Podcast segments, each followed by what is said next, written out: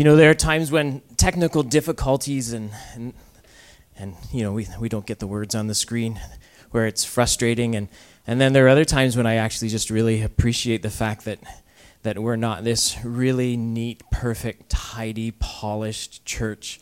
Because um, it, it's because that's a little bit more real and uh, and I think you know we are we're sincere and earnest in our faith, and and uh, I just like that. Um, I will say, sometime in the last few weeks, I have had the opportunity to be uh, at a church where everything was was really polished and everything was just you know you could tell it's been very very well put together, very uh, produced, and uh, and I, I almost kind of miss the, the human side of it.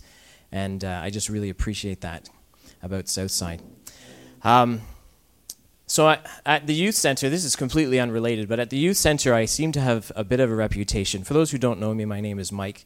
Uh, I attend here with my family. I'm the director of Riesel Youth Center, and every once in a while, our lead pastor Ian uh, takes a risk and lets me uh, have the microphone. And uh, so here I am. Um, so at the youth center, I have a bit of a reputation for liking like bad jokes and what's what's specifically known as dad jokes. Now, I don't know about anyone else like bad dad jokes, right? Is anyone else offended by the discriminatory nature of calling it a bad dad joke? Because I just think that's in today's day and age, that's not right.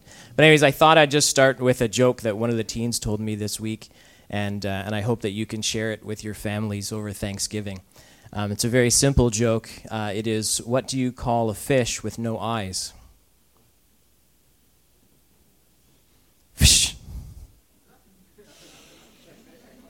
It's good, eh? That's a good. One. Yeah, no one. Some people are still trying to figure that one out. I don't get it. Tell that around the table. That'll be a winner. Uh, so, this morning, I'm hoping to have you guys talking just as much as I'm talking. That really is my sincere desire. Uh, we are in the middle of a series that's called I'm Just Asking. And uh, Ian presented to uh, this group of people the opportunity to ask questions.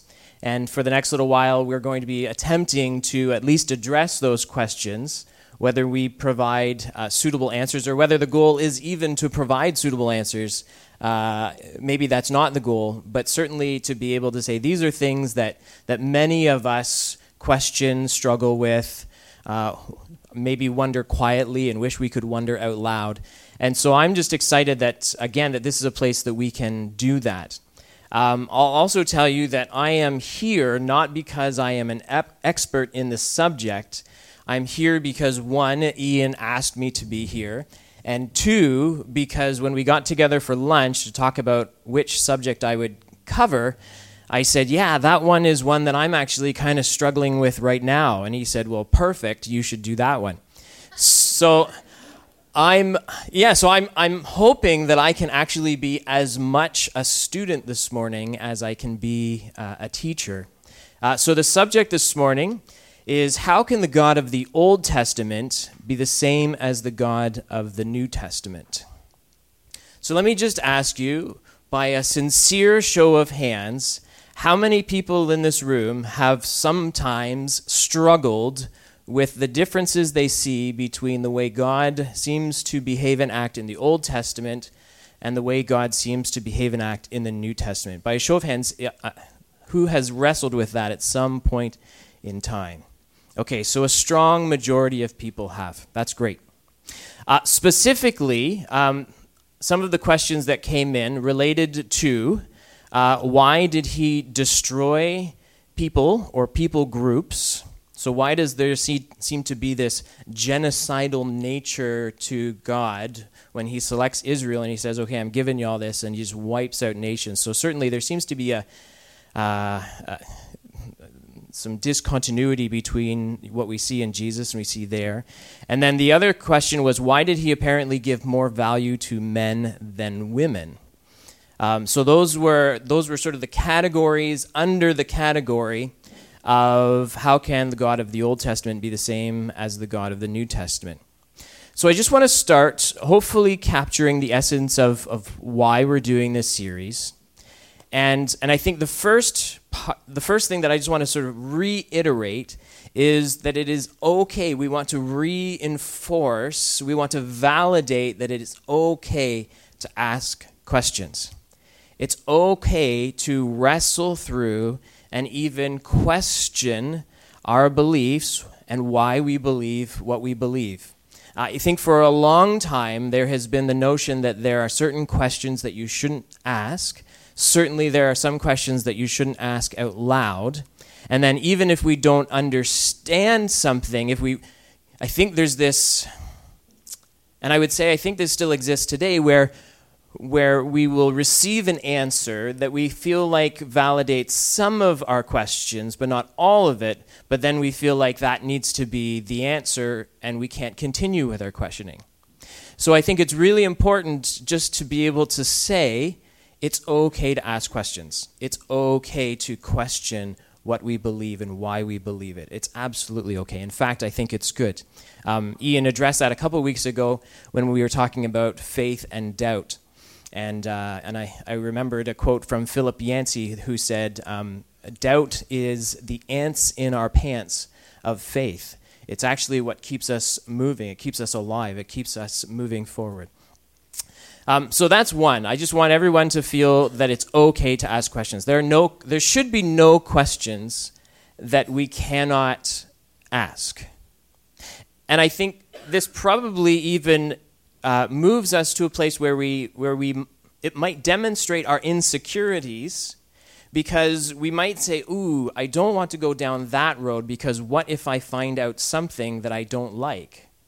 What if the answer is something that I'm uncomfortable with? However, if we believe, and okay, we're talking about what we believe heavy, but if we believe that, that God is truth, or that truth comes from God, then we as believers, as Christians, should be those who are more than willing to go to question and to go down those paths of questions. Because if, if God is truth and he, and he speaks truth, then at the end, if we're sincerely seeking God, then we should end at truth. So therefore, we shouldn't be afraid of going, ooh, I don't know if I'm going to like the answer, because if the answer is true, then maybe what the answer tells us that we need to change as opposed to we just need to have what we already believed validated. So I think it, sometimes it reveals a bit of insecurity in our own beliefs as well. Um, I think the other thing that's really important as we're as we're starting this series and as we're going through these uh, these questions is that it's okay that we leave room for people to ask for other people to ask and explore their beliefs and, and question. Um, I know a number of people who, over the last five to ten years, have actually come back to faith because they all of a sudden found room to start asking questions. And then instead of meeting sort of their questions with, well, here's the answer one, two, three, four, five, this is why I believe this, and one, two, three, four, five, without everything sort of just being in a box, someone or a church gave them permission to go, you know what, that's a great question. And I'm not sure that I have the answer for that. So why don't we explore that together? And, I, and again, I could point to people that have come back because of that, because there is this greater openness to actually asking the questions.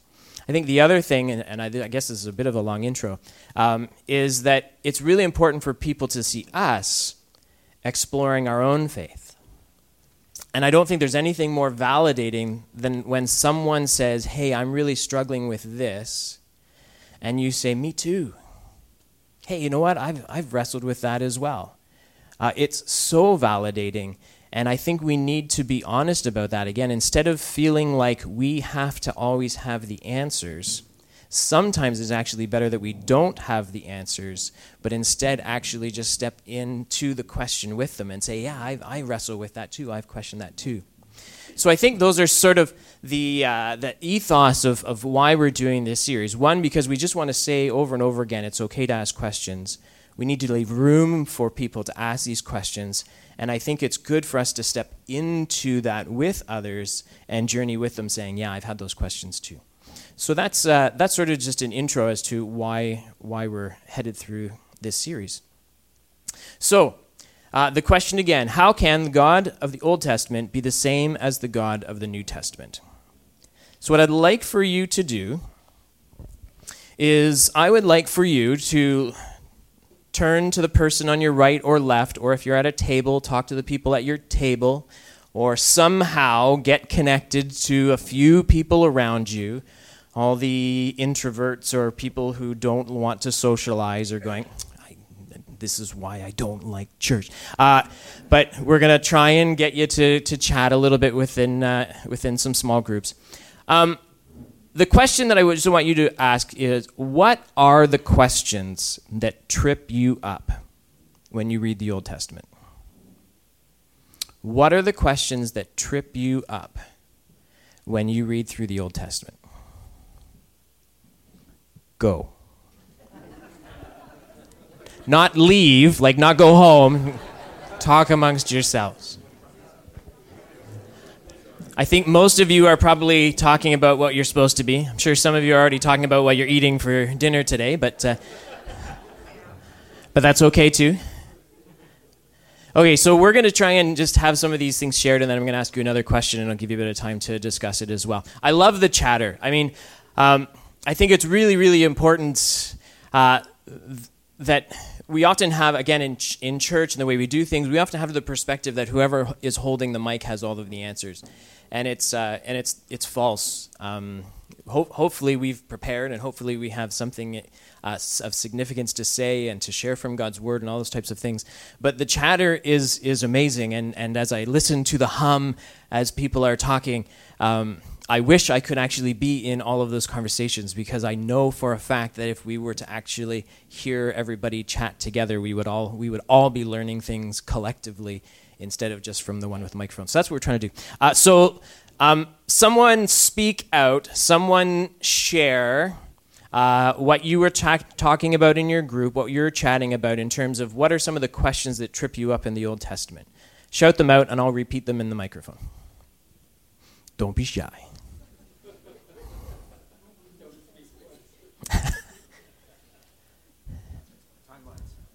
Timelines. Okay.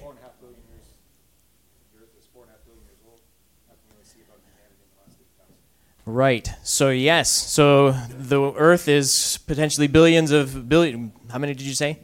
Four and a half billion. All right. Rick said it here, and uh, but we only have about eight thousand years of yeah human history recorded, and yeah, absolutely. Yeah. How do you how do you wrestle with that? Great question. Someone else, another question. Right. Okay. So how were people? How were the people managed as so? Th- when the Exodus happened, how did they? No, the ark maybe would be another. How did that all go down? How was that managed? Um, yeah. So almost logistical issues. Could this be true based on just the pure logistics? Yeah. Good. A very good woman. Okay. Fair enough. I was going to say you're ahead of us because this is all about questions, not answers. So, anyways, you're good. We're good. Why is it that so many people? Okay, right. So not just why are there so many people die, but why did so many people? Why were so many people killed? Or if I could, would it be fair to say why did so many people die at the command of God? Right. Yeah. Good question. Anyone else? Yes. Okay, so the question is when God reveals himself to Moses at the burning bush and then he begins to interact with Pharaoh, it says that God God was the one who actually hardened Pharaoh's heart. And so how how is that fair? If God actually did the hardening, how can he then judge someone if he made the heart hard in the first place? Is that correct, mom?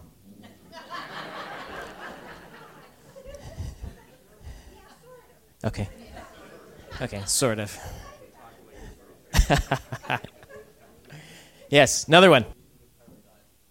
Ah, right. The, why did God create a special tree in paradise? And I assume the special tree you're referring to is the tree of the knowledge of good and evil that God said, don't touch that.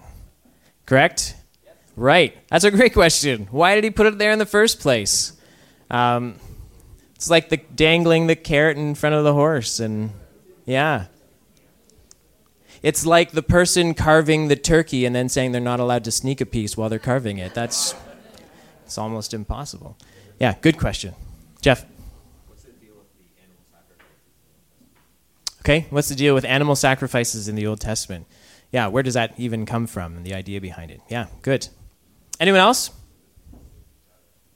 Okay, right. So the so the question of God seems to create very very strict clear rules in the Old Testament and then Jesus comes along in the New Testament and seems to almost be willing to break them when in the past people would have been punished or even potentially stoned and killed for them. Yeah, yeah, it's a great question. Great question. All right. So let me ask you another question. And, uh, and with, well, I'll give you less time because I think it's a bit more of a specific answer. What are the specific stories that trip you up? We're, we're, I think we're already touching on some of them, but what are some of the specific stories? Is there any Old Testament story? Or, and here's, so here's our bias. I was thinking about this as I was preparing the message. So here's our bias. Our bias is that the New Testament makes all good sense, and the Old Testament is the part that's hard to figure out and the part where we don't necessarily understand God. Have you? So even as I was about to say, what are the what are some of the Old Testament stories that trip us up? But it doesn't have to be an Old Testament story because what I would propose is that perhaps even our understanding of the New Testament skews our understanding of the Old Testament. So maybe it's a New Testament story that trips you up rather than an Old Testament story. All that to say, talk amongst yourselves and share with one another what one or two stories in the Bible that seem to be challenging to you that you don't necessarily understand. Go. All right. Once again, I love the chatter. Uh, let's, uh, again, just by people shouting out, and I'll try and repeat in the microphone so that everyone can hear uh, the stories or the, the things, the specific stories that trip them up, uh, feel free to shout them out.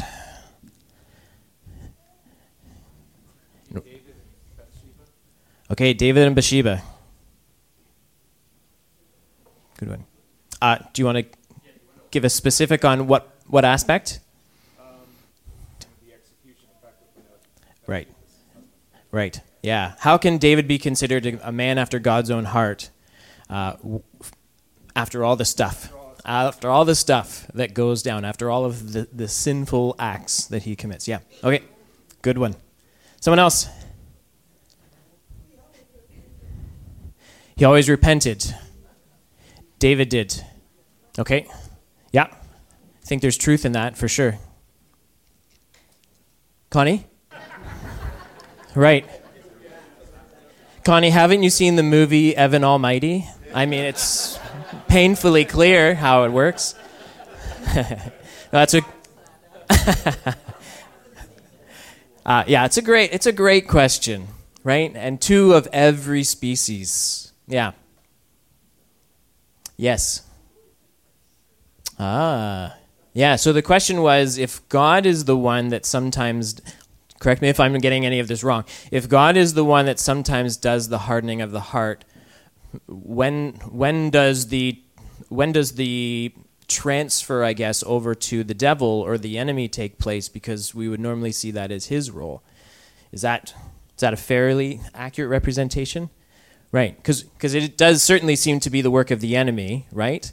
Um, the enemy comes to seek and kill and destroy, right? Um, but I've come that you would have life and have life to the fullest.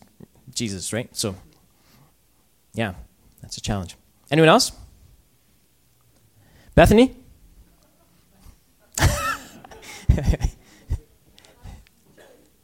What's that? Yeah. Right. Right. And does it and so the story of Job, just the whole story of Job. Um, and and is that not slightly does anyone else not find it slightly disheartening that God says, yeah, go go ahead. Have have at Job. Have at Job. He he's my man. He'll, he'll, he'll do just fine. Did anyone want to raise their hand and, and fulfill that role? Um, so, yeah, certainly there seems to be some, some questions of justice in that. Anyone else? Yes, Anne. Right. Just, yeah, so many stories where there seems to be just tremendous inequality, prejudice, horrendous acts, yeah, towards women. Yes, absolutely. How do you make sense of that? Good. Well, those are easy questions. So have a good Sunday and enjoy your. Uh...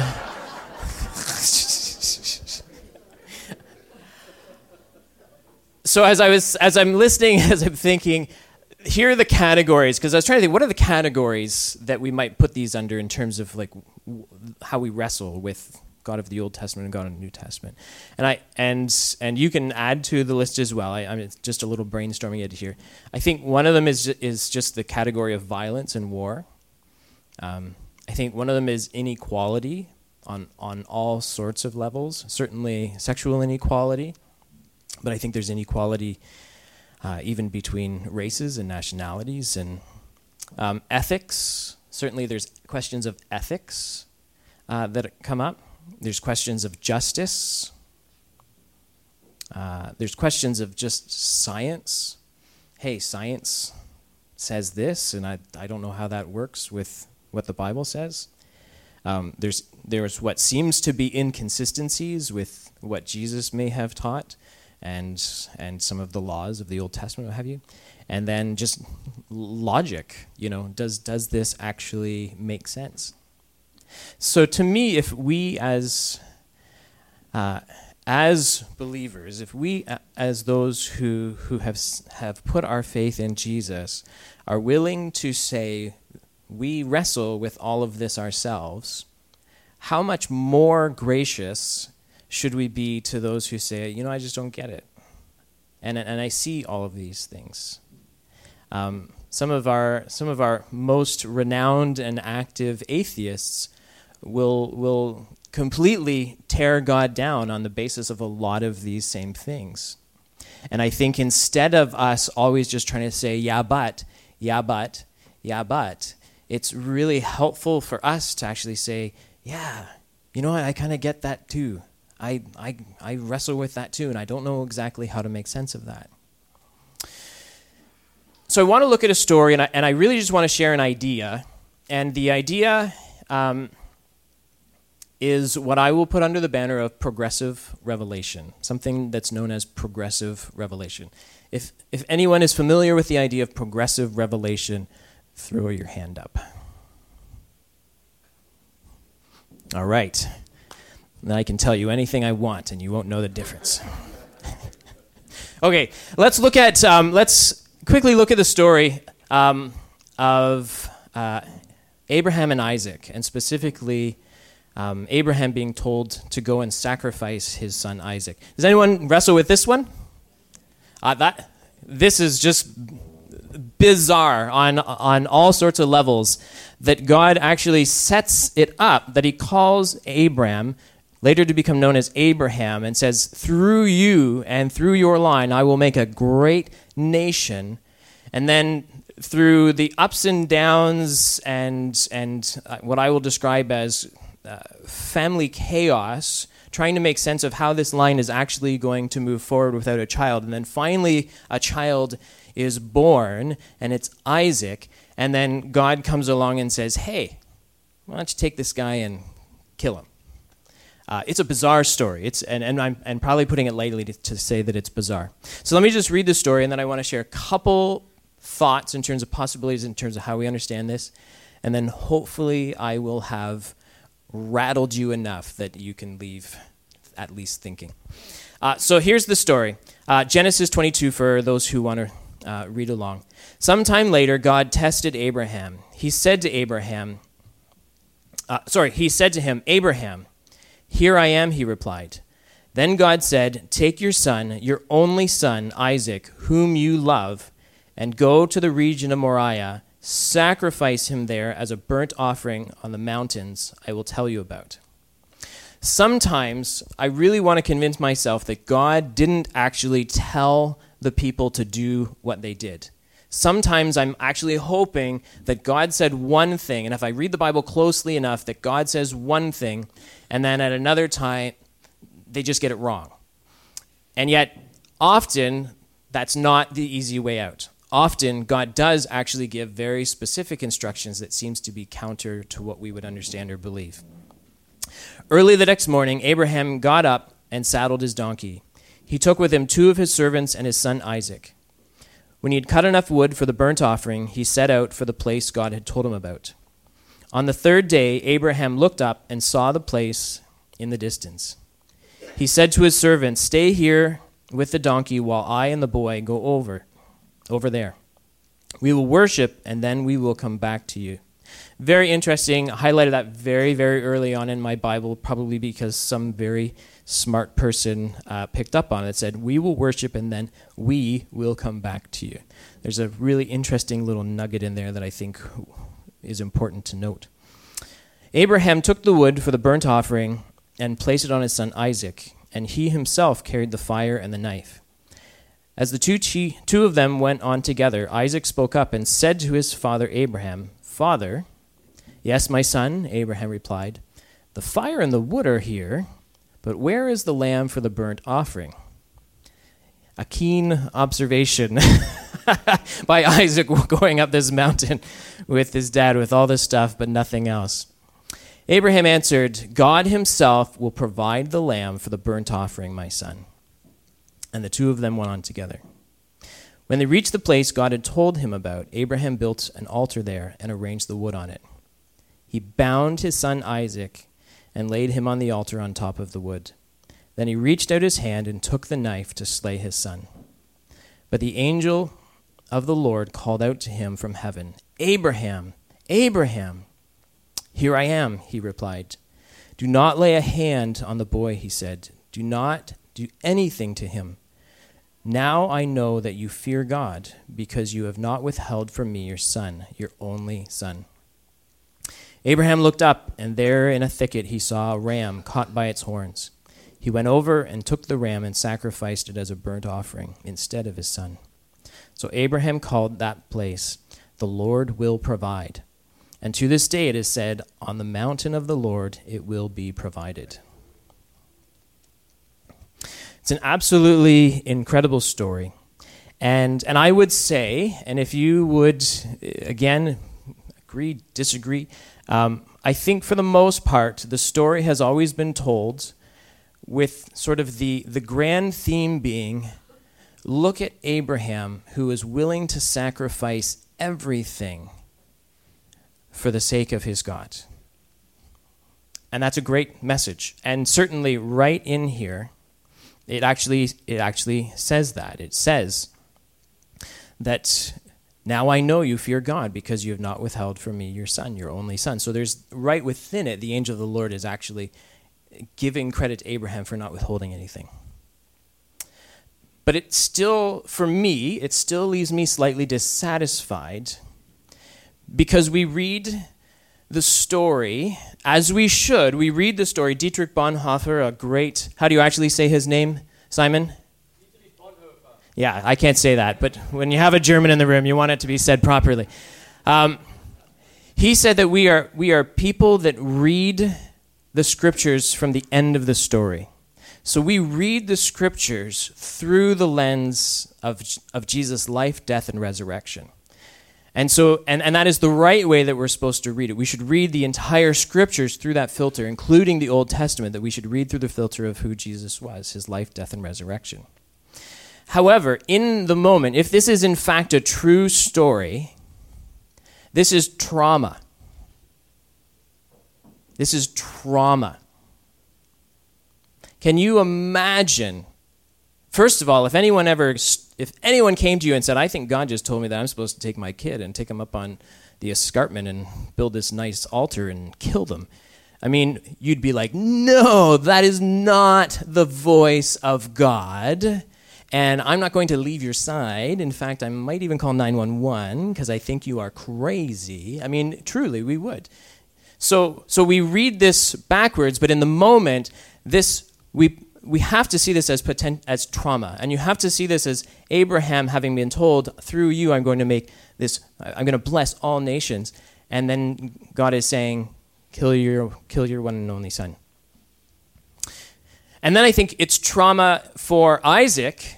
And I remember hearing kind of a, a, a funny preacher who was who said like you can in the in the text when when he's walking up and he realizes okay we've got the we've got the wood we've got everything we need for the altar it's me and my dad and hey hey where's uh, where's the sacrifice? And and then even when he's like when Abraham grabs him and thrusts binds him and thrusts him onto this altar again the the, the, the very clever youth speaker was like the kid who has been like dad no ba no ba not me. I'm not a sheep. What did you get wrong here? Um, but the reality is that this is tr- like so that's funny but this is trauma. Can you imagine the sc- the scars not physical scars but can you imagine the internal scars of this actually going down? Right yeah and how, how could you regain trust in your earthly father if he's if he's attempted this, right? Um, there would have to be something supernatural, something where you realize that, it, yeah, you were part of a bigger story, a bigger narrative. Absolutely. But yeah, and I think there are a lot of really intelligent people out there that, that actually say, for many of us, our understanding of God is directly related to our understanding and our relationship to our Father. Yeah. So I think it would have a major impact there. So here's here's what I want to just present to you as as not not necessarily different, but but an alternative. And full disclosure, again, I'm working through this. I wrestle with this. I don't necessarily even know if this is the answer, and answer, um, but it seems to there seems to make some sense. And I have been learning this from podcasts and from other books. And and I'll be honest with you, I was listening to a podcast and the podcast was actually from a local church and a local leader. And about 20 minutes in, I was almost ready to turn it off because I was like, no, I don't believe this. And I had to, as I'm driving in the car listening to the podcast, I actually had to push through my own discomfort to actually listen because, because it would have been easier for me to just go, no, I don't buy that and turn it off. But then as I, I, as I sort of pressed through my discomfort, I actually continued to listen and go, oh, okay, that actually makes some sense. So here's, here's just a couple ideas. Um, what if we understand the story? So, progressive revelation. Uh, the whole idea behind progressive revelation is that uh, God's revelation of Himself to human beings uh, has been a process. It is a process, a progression. So, over the centuries, men and women who have encountered God in the biblical stories have come to an increasingly deeper understanding of who God is and what He's like. In short, God does not just arrive on the scene and reveal everything He is and all who He is in an instant to us. And I would say that would be impossible for us to even take in, anyways. So it's the fact that God slowly reveals Himself to us over time. Um, progressive revelation can also be understood in terms of humanity becoming more and more responsible to God for our actions. So I think there's sort of two pieces to progressive revelation. One, it's how we're how God is revealing himself to us, and then two, it's how we then need to take responsibility to God as we come to understand who he is through that progressive revelation. So, what if we understand the story, the story of Abraham and Isaac here, through the lens of Abraham still learning what God is actually like? Abraham does not have a full and complete picture of who God is yet. God is still revealing himself to Abraham. Are we comfortable with that? Is that a reasonable possibility? That at this point in time that Abraham does not have a full 100% complete view of God? Okay. What if we then understand in a cultural context that child sacrifice was considered normal or common practice.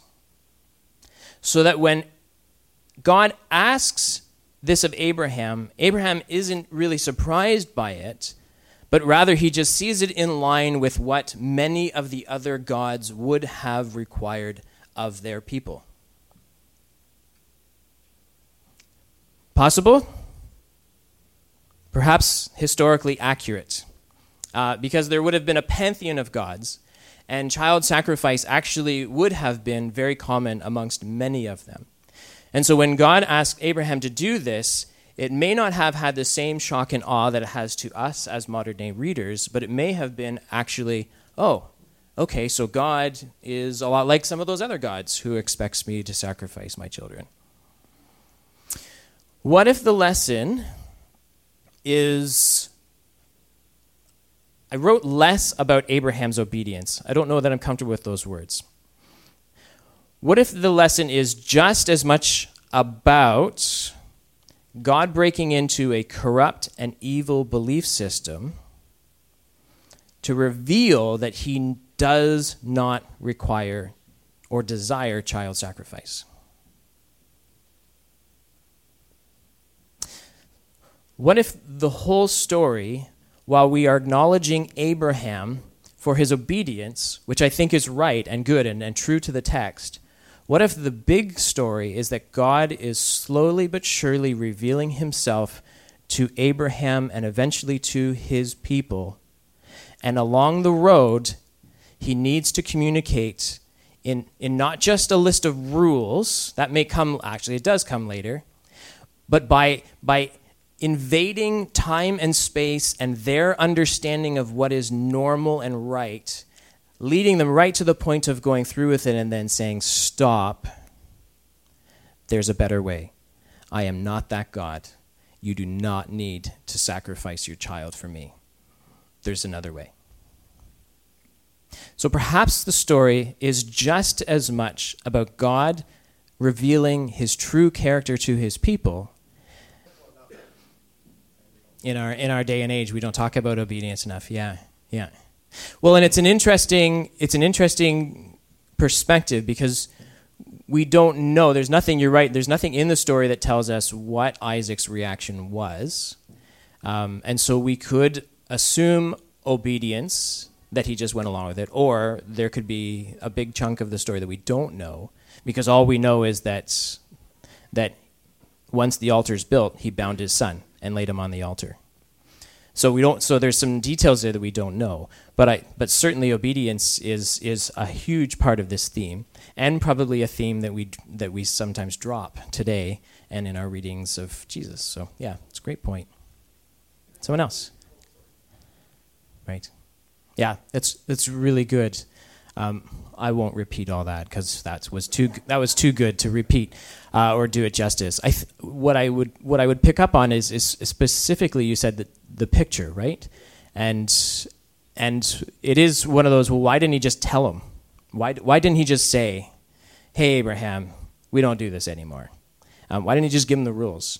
And and I think what we read in the scriptures over and over again, and he even refers to this, that this story gets told over and over again. So, in that narrative, in that story, there's far more power that then spreads uh, than just you know here's my here's my list of rules. And the and the typology you know uh, that you know it's a son being laid on a on a bed of wood obviously is a picture as, as those who read backwards it's a picture of Jesus right?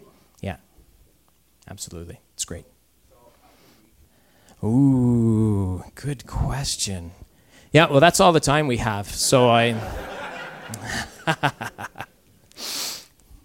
well, it's a very it's a very interesting question because I think when we start talking about progressive revelation, then we have to it almost raises the bar for our partnership with the Holy Spirit to, to know what God is up to today and how we can join in with that.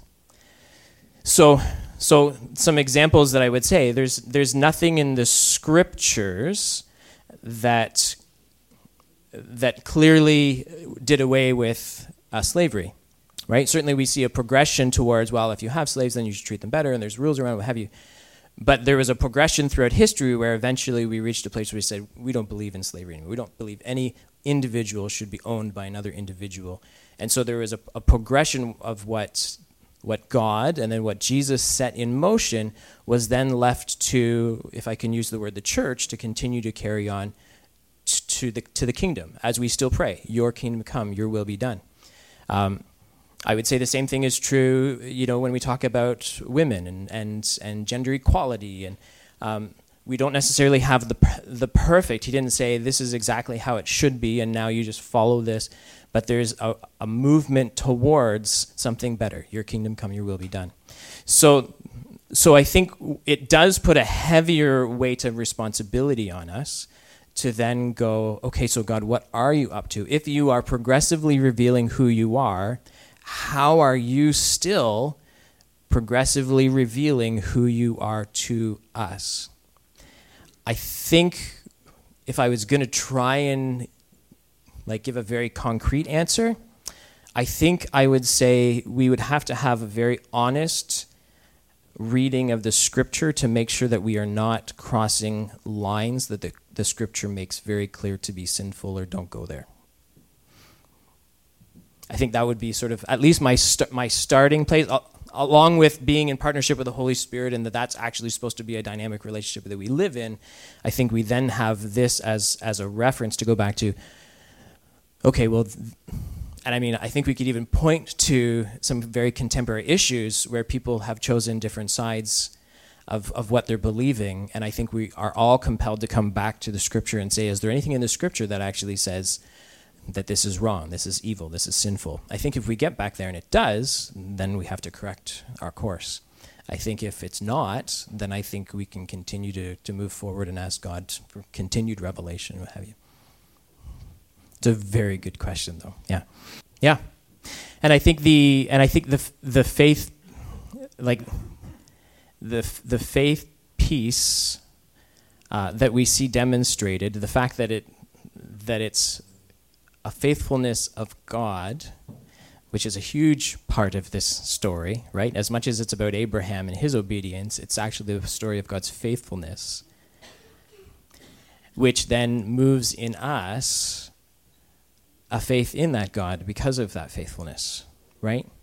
And so we have this narrative, and I think, again, this is so important that we have this narrative where the beginning of the scriptures starts with God creating and then desiring to be in relationship with his creation.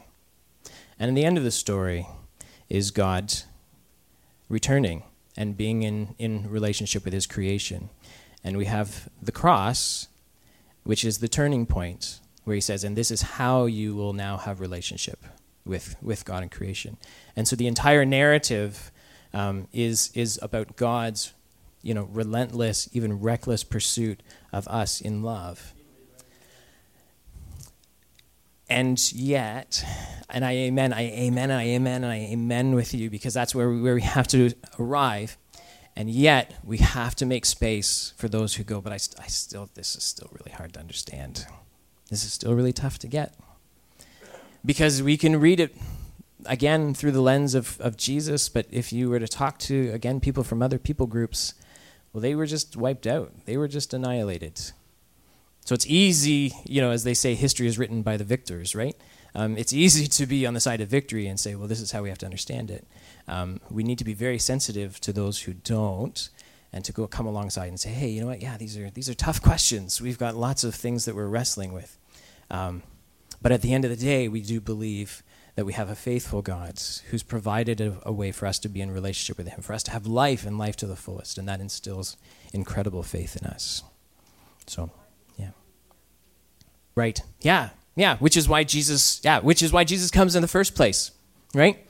Yeah. Here's the fullness, all the fullness of, of the deity in bodily form. Here I am. You want to know what God's like?